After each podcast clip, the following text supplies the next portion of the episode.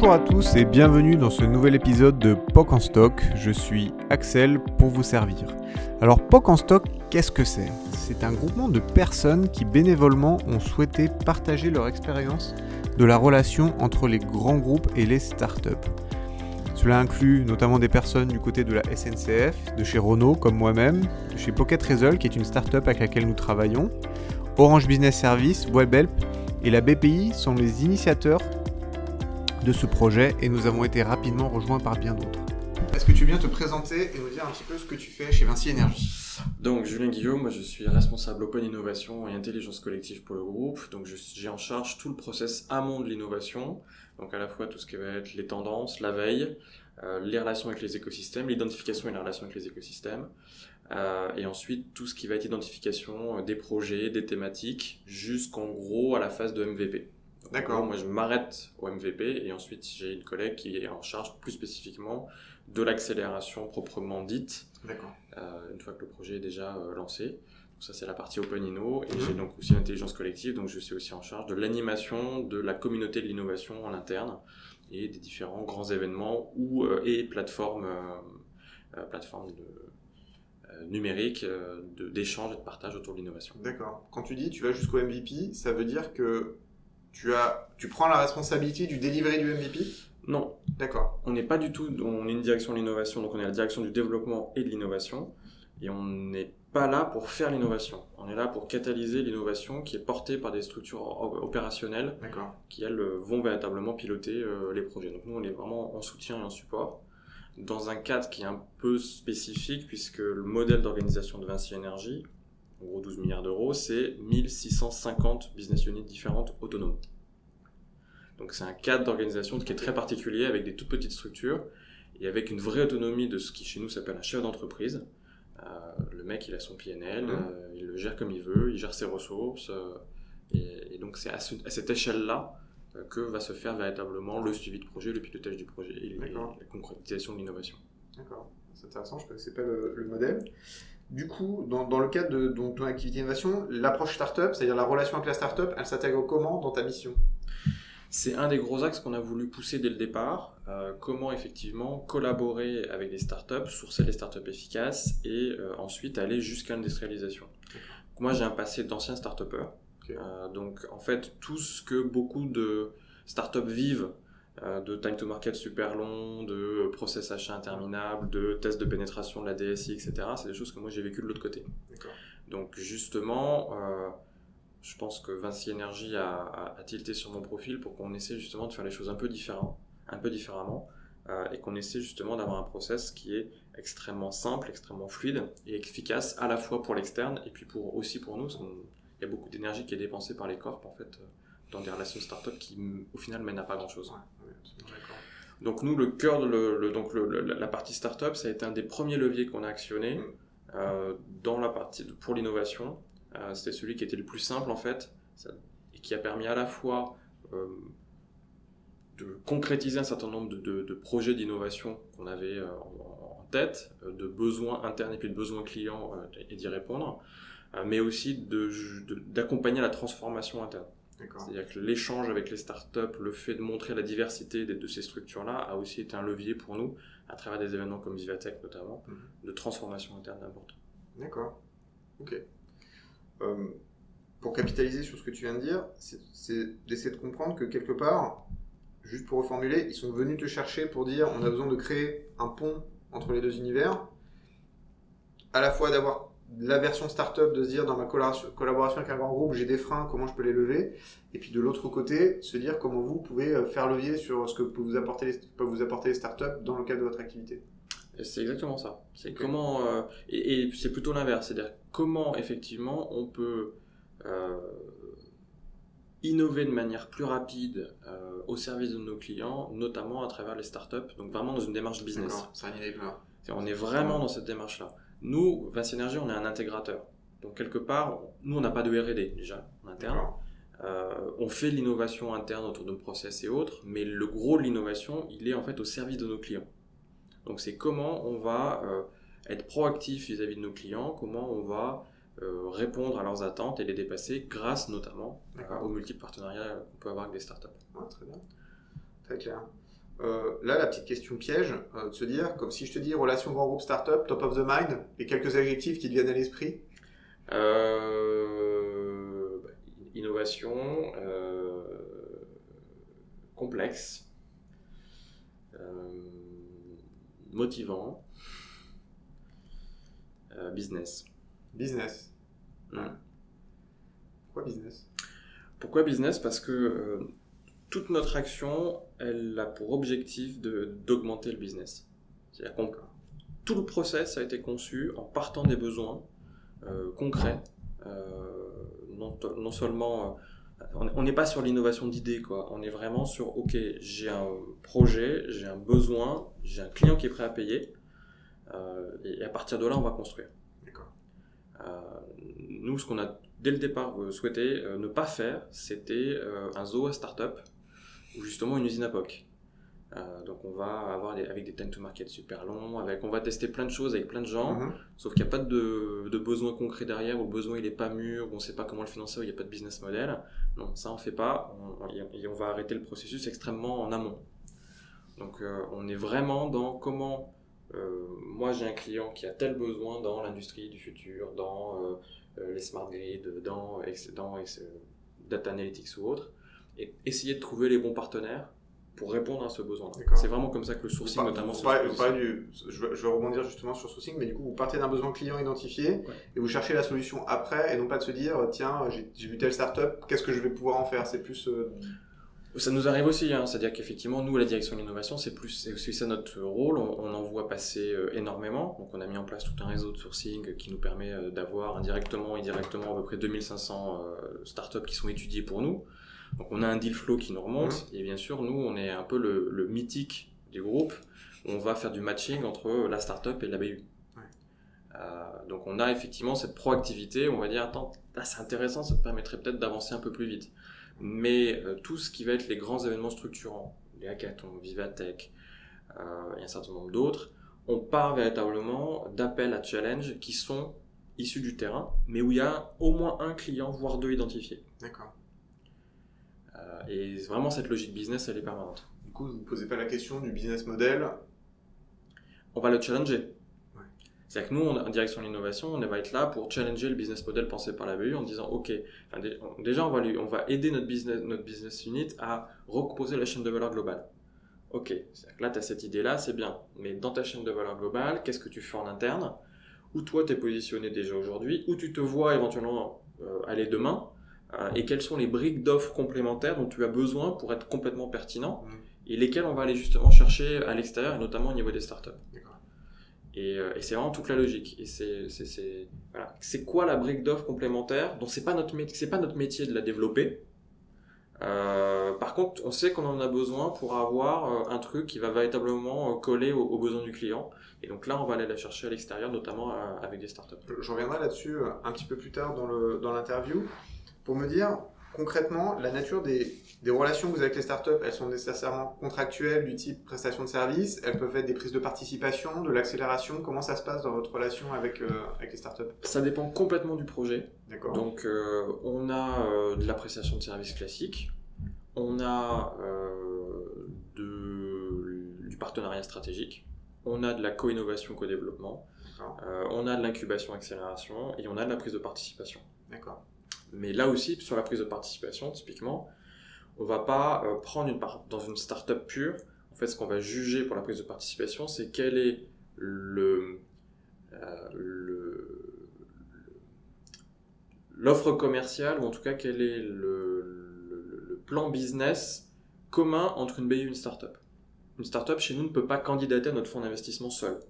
C'est forcément une BU euh, et une startup et c'est le BU manager qui va porter le dossier véritablement euh, et quand il porte le dossier, ça veut dire qu'il a des clients identifiés, ça veut dire aussi qu'il est euh, prêt à s'engager, lui, et puis son N plus 1 aussi, à passer jusqu'à un tiers de son temps pour être le mentor de la startup, pour l'accompagner dans le groupe, parce qu'on est un truc énorme, mhm. un énorme réseau, donc c'est clair que la startup elle va se noyer. Et donc plutôt que de dire à la startup, ok, va faire 1000 présentations avec 1000 PowerPoint à 1000 personnes différentes chez Vinci Energy pour essayer de faire ton taf, non, on, va identifier justement ce mentor qui croit tellement au projet qu'il va la prendre par la main, qui va lui faire rencontrer les bonnes personnes, qui va lui faire aller aux bonnes réunions, et qui va être garant aussi que la relation qu'on va créer avec la startup, elle va être effectivement euh, positive en termes de chiffre d'affaires. Mhm. C'est-à-dire que le KPI qu'on va regarder derrière, c'est le chiffre d'affaires commun qu'on va développer ensemble. Pour les deux parties. Pour les deux parties. Pour les deux parties. Et comment se fait le choix du format du partenariat euh, qui la prestation de service, qui l'accélération, qui la participation Vous faites, des comités C'est le, le mentor qui choisit ce qui lui semble le plus pertinent de... Alors déjà, le mentor, lui, va avoir effectivement son, son insight. Ensuite, ça va dépendre de... Est-ce que c'est Typiquement, on va jamais prendre de participation sur un produit, sur du hardware. Hmm. Euh, parce que ça va tellement vite, parce que voilà, parce qu'on est aussi euh, agnostique technologiquement et qu'on le revendique, parce que nos clients attendent ça aussi de nous. Hmm. Donc sur du hard, on va jamais prendre de participation. Euh, et ensuite, bah, ça va être en fonction aussi des besoins de la startup. Il y en a qui n'ont pas forcément besoin de lever de fonds, il y en a qui vont pas forcément avoir envie d'avoir un corp à leur capital. et puis effectivement, c'est jusqu'où on a besoin de, de, de resserrer nos liens. Et après, bien sûr, il y a tout un processus avec un comité de sélection, avec un comité de go-no-go d'abord, un comité de sélection, etc. Très bien.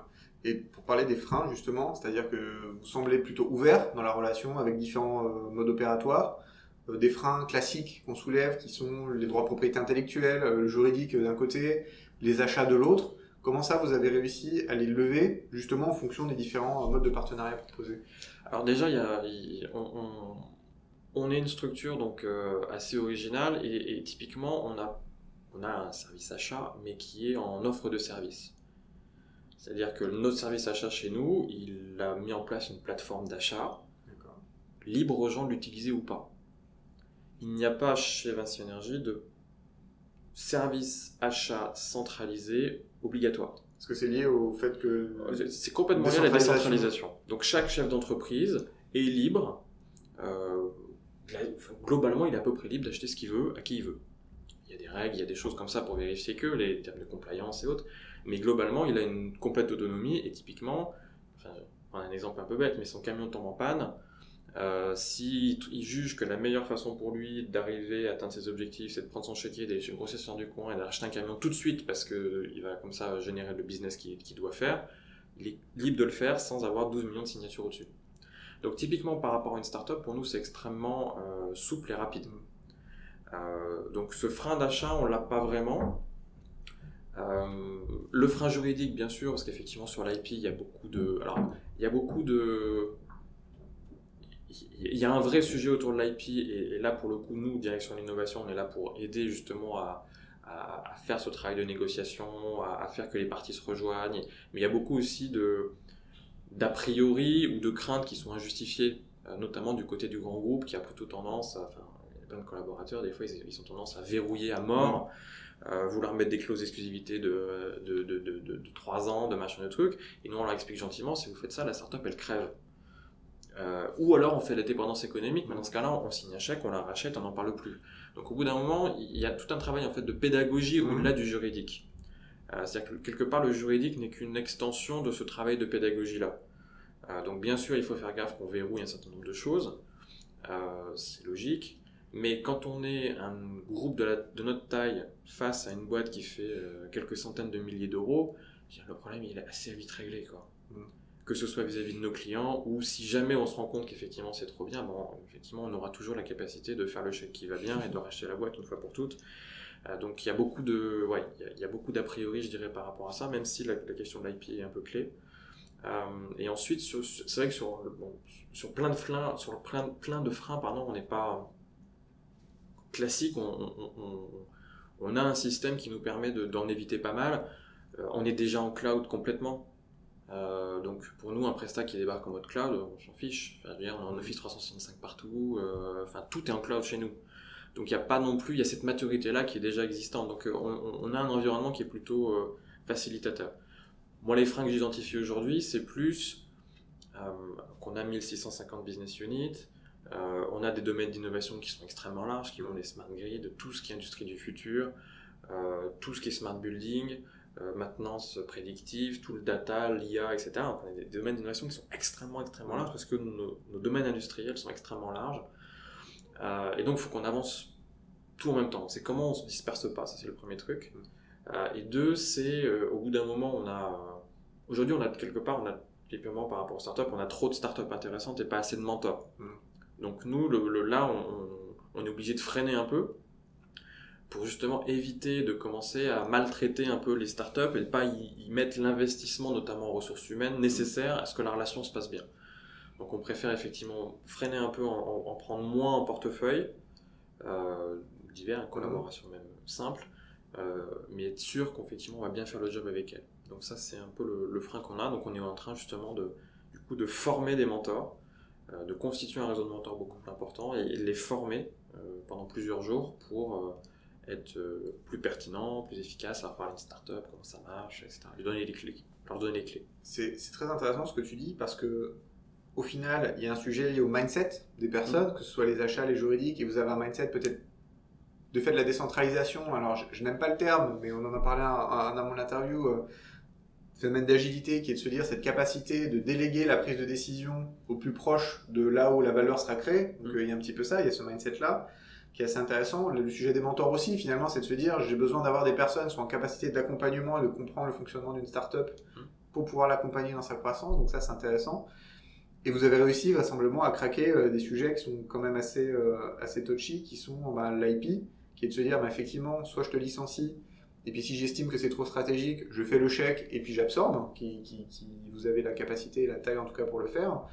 Et puis, euh, et puis sur les achats, oui, ça c'est votre structure qui fait qu'au final, vous n'avez pas besoin de, passer par une direction d'achat centralisée euh, pour, le faire. Donc c'est assez. Euh, non, les gens nous disent, mais c'est un non-sens, ça va générer des coûts dans tous les sens.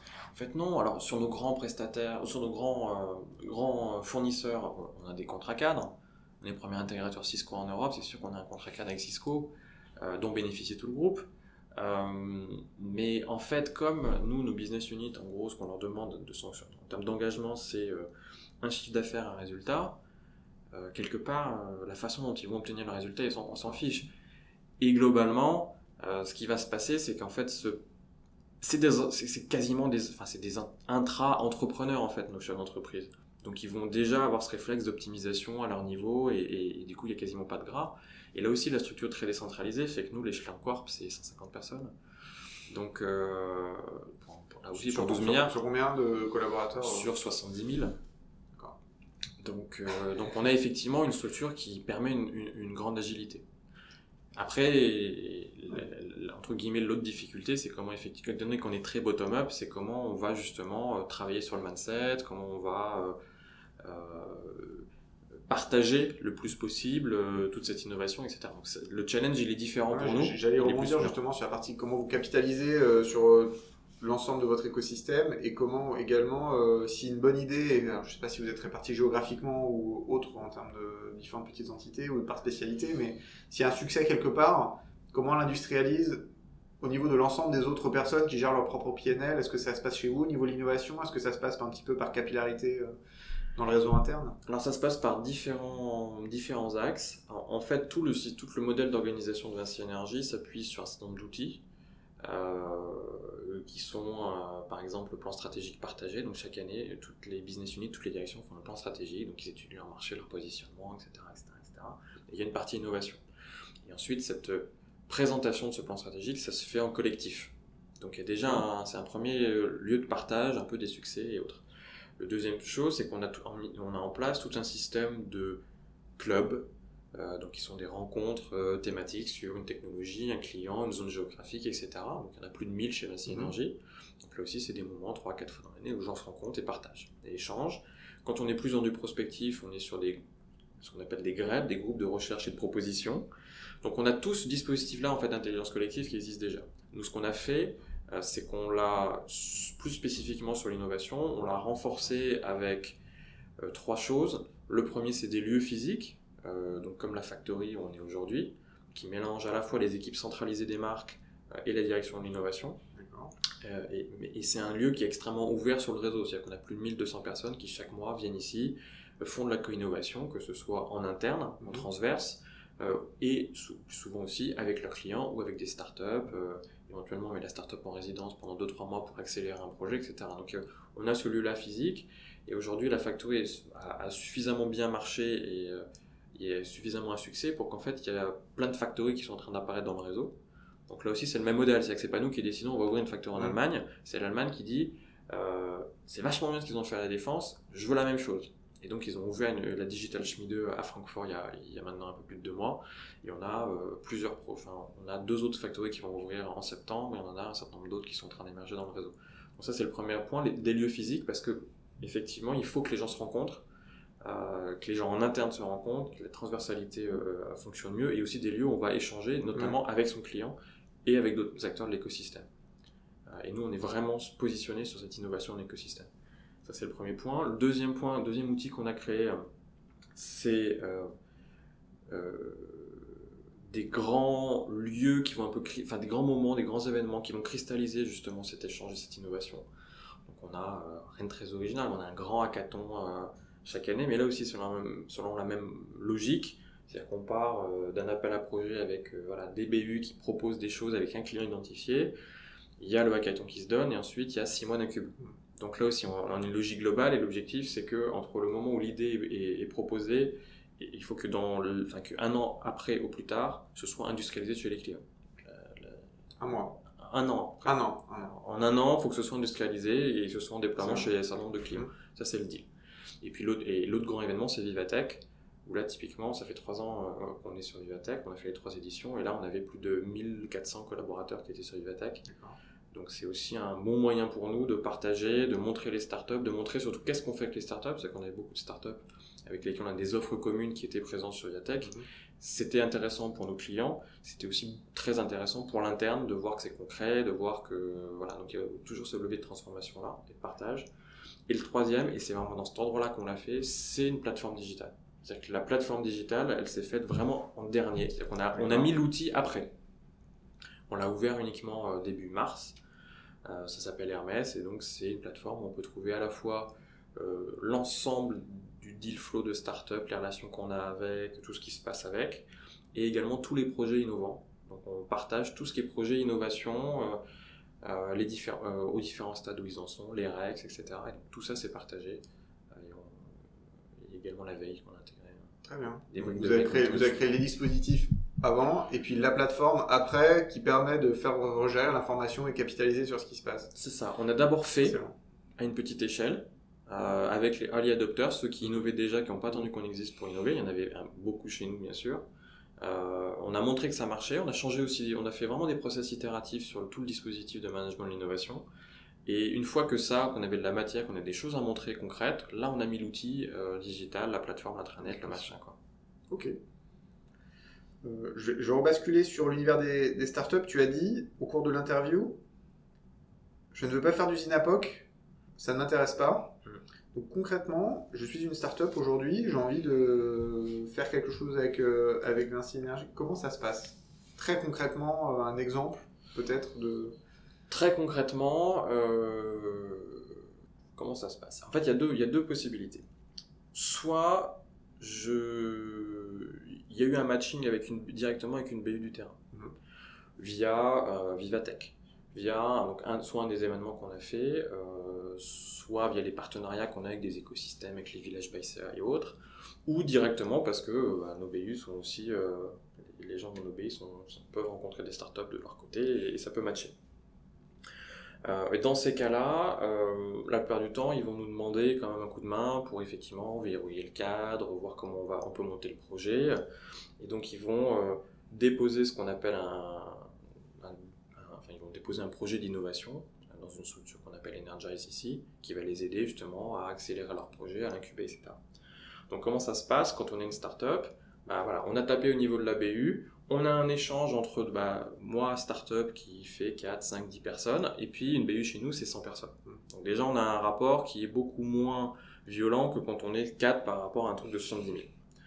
Euh, ensuite, on va essayer de créer du business ensemble, et puis euh, effectivement, on va voir débarquer euh, l'innovation à un certain moment pour fluidifier le process, pour euh, faciliter euh, la mise en, en- en relation. Et puis, si on va sur du partenariat stratégique ou si on va sur la prise de participation, dans ces cas-là, nous, on va, on va venir faire cette partie-là. Euh, ça se passe de manière assez simple. Euh, Et globalement, nos BU, de toute façon, elles sont focalisées sur le business. Donc, bah, euh, si elles ont pris la startup, c'est qu'elles pensent qu'il y a des clients et donc elles vont monter l'offre ensemble avec ou pas notre, notre soutien. Mais l'offre n'est pas formez, c'est ça que j'essaie de craquer. Ouais. Sous forme de POC. Vous faites pas un POC, vous dites j'ai identifié qu'un qu business, je crée une offre commune, je la lance. Après, l'offre peut fonctionner ou ne pas fonctionner, mais tu as pas le vocable que je qualifierais d'un petit peu jetable, qui est de se dire je fais un POC, c'est-à-dire que potentiellement. C'est pas obligatoire. Franchement, c'est pas obligatoire. Euh, il y a un certain nombre de startups qu'on a embarquées euh, sur des appels d'offres ou autres directement. On s'est dit putain, c'est vachement bien, ils ont une brique complémentaire, on la prend, on l'embarque. Sans qu'on passe effectivement par cette phase de POC. Ensuite, il y en a un certain nombre où là, quand on est, sur des choses où on va faire de la co-innovation, de la co-construction d'offres, euh, là, on va effectivement passer par un POC. Donc, un exemple très concret, c'est une startup qui s'appelle GreenMe, qui fait des cubes. Voilà. donc, un cube qui va détecter la qualité de l'air, la température, la luminosité, enfin en gros tous les, tous les, un capteur environnemental euh, qui remonte les informations via des réseaux, via, un, réseau LoRa. Donc ça c'est une startup, donc ils nous ont approchés, ils étaient assez en early phase. Euh, c'était vachement intéressant, euh, mais là typiquement on a senti qu'il y avait besoin de faire un POC. Mais un POC pas que avec la startup, c'est-à-dire que typiquement nous on s'est posé plein de questions sur le POC global business model, c'est-à-dire ok, est-ce que leur solution elle est fiable ou pas? Bon, ça faut qu'on le teste un peu, ok. Mais par contre, ok, ça remonte par un réseau LoRa euh, indoor. Euh, et si nous on le faisait Est-ce que c'est vraiment très compliqué de le faire? Et donc le POC, il a non seulement servi à tester la startup, mais il a aussi servi à tester notre capacité à déployer un réseau LoRa indoor dans des bâtiments, à voir ce que ça voulait dire, à voir comment on faisait la remontée d'informations derrière, à voir comment on le patchait avec nos systèmes d'information. Euh, euh, et avec les plateformes d'hypervision qu'on a déployées dans le bâtiment, dans le smart building, etc., etc. Donc là, voilà, donc la notion de POC, elle n'est pas forcément uniquement sur, sur la partie startup, elle est plus sur, ok, moi j'ai identifié que là il y avait un truc intéressant, ça peut être une brique d'offre intéressante pour nous, testons toute la brique et voyons où est-ce que ça va, où est-ce que où est-ce qu'on a besoin de ressources complémentaires ou autres. Donc là, typiquement, on a fait un POC ça rejoint complètement l'adjectif business que tu disais au début, c'est-à-dire tu, tu essaies de construire des briques avec des écosystèmes d'offres intégrés, que ce soit une startup, que ce soit finalement un prestataire, peu importe. Si la brique est apportée par une startup, vous allez l'intégrer dans l'offre. Par contre, effectivement, ce que tu testes, c'est tout ton business model c'est tout le associé. C'est vraiment ça qu'on va tester. En... Tu as fait, ah bah, tu mentionné, il y a quand même une petite partie techno pour vérifier si la techno euh, est correcte, mais c'est pas ça qui fait le, le principal de, de, de, de, ton POC. Non, le, on s'arrête pas à ça. Euh, parce que si on s'arrête uniquement à, à ça, euh, pas besoin de faire un POC. Enfin, on, a des expertises qui sont nécessaires pour savoir s'il y a un intérêt ou pas. Typiquement, on est en train de travailler sur la mobilité, sur les solutions de mobilité, donc tout ce qui est lunettes connectées, mhm. experts détachés, déportés, etc. Euh, donc, il y a quelqu'un dans une des marques, euh, la marque industrie chez nous, Actemium, qui est en train de travailler là-dessus. Euh, ben, on a pris toutes les solutions du marché, on les teste. On n'a pas besoin de faire des POC, voilà. Puis après, on va en sélectionner une ou deux qui nous semblent particulièrement intéressantes. Et là, peut-être qu'on fera un POC. Mais on fera un POC là aussi dans la logique globale, pas uniquement du est-ce que euh, les lunettes sont bien ou pas. C'est comment on va euh, les déployer, quelles sont les problématiques derrière en termes d'infrastructure, etc. Donc c'est vraiment cette logique la plus globale possible et vraiment le plus business possible. Euh, on, a monté une offre de cybersécurité industrielle avec et donc c'est notre marque Axience qui est donc dédiée sur la verticale ICT, la marque Actemium sur la verticale Indus euh, et Centrio, la startup Centrio, c'est pas vraiment d'époque qu'on a fait. En fait, on, est parti. Par contre, ce qu'on a fait ensemble, c'est un démonstrateur. C'est-à-dire, là aussi, c'était plus comment on peut faire prendre conscience de manière rapide à nos clients que c'est un enjeu et comment on peut rendre cette innovation la plus lisible et intelligible possible. Pour le client final. Pour le client final. Et là, on a en fait construit un démonstrateur et là, du coup, on a investi et, la direction du développement et de l'innovation a, contribué aussi dans, cette logique-là, euh, à, à, monter un démonstrateur euh, qui peut être mobile, qui peut se déplacer partout, etc. Et quelque part, euh, plus c'était ça que véritablement aller tester la solution. C'est bon, la solution, on l'a testée, on a des experts, on, sait que ça marche, on a vu que ça, ça fonctionnait bien, voilà. Donc, mmh. Toujours cette logique business. Ouais. C'est c'est dans votre ADN, tout ce que tu dis, ça ressort, c'est de votre ADN de trouver finalement les bonnes briques qui vous permettent d'accomplir du business. Et puis tu évoques souvent le, client final, c'est-à-dire il y a toujours le client final, il y a toujours une business unit qui doit s'associer avec un client final, avoir un client en tête. Je pense que c'est assez structurant dans l'approche intellectuelle de se dire, au final, on fait pas un POC pour un POC, on fait un POC parce qu'on a une offre globale, parce qu'on a un client final, parce qu'on va apporter de la valeur. Ça, je pense que c'est un, un, bon enseignement de, de, ce que vous faites. C'est à mon sens la, la clé pour industrialiser. Euh, C'est-à-dire les directions de l'innovation, euh, enfin, quand, on, quand on a commencé, euh, quand j'ai participé à un certain nombre d'échanges avec les startups et tout, les startups disaient la meilleure chose, si on veut être sûr qu'un projet avance pas, il faut bosser avec la direction de l'innovation. C'est quand même assez terrible. Euh, et, en même temps, je ne leur en veux pas parce que euh, derrière le vocable de direction de l'innovation, il y a des gens qui sont rattachés au développement durable, il y a des gens qui sont détachés à, rattachés à la com, il y a des gens qui. Voilà. Chaque structure va avoir sa propre façon de positionner l'innovation. Il y a des gens qui sont dans des labs ou des CTO qui sont complètement détachés du reste de l'organisation parce que c'est trop touchy, on ne sait pas trop comment matcher avec le quotidien, donc on va les mettre à part. Euh, et nous, quelque part, on a eu la chance chez Vinci Energy d'arriver après. C'est-à-dire que la direction de l'innovation et du développement, elle a 4 ans.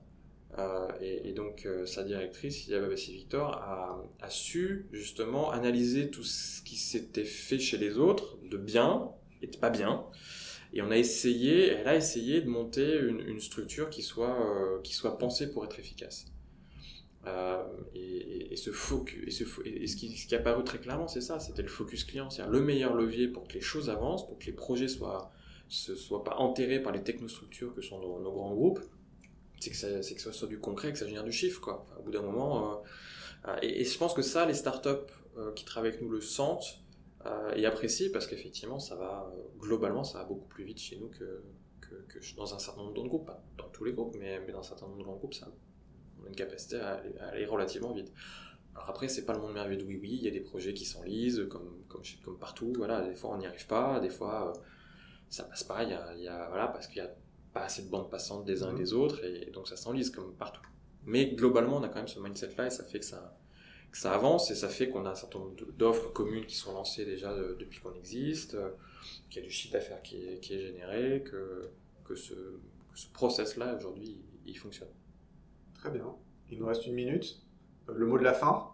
Si tu as un conseil à donner, est-ce que tu préfères le donner à des grands groupes ou à des startups Et en fonction du choix, lequel?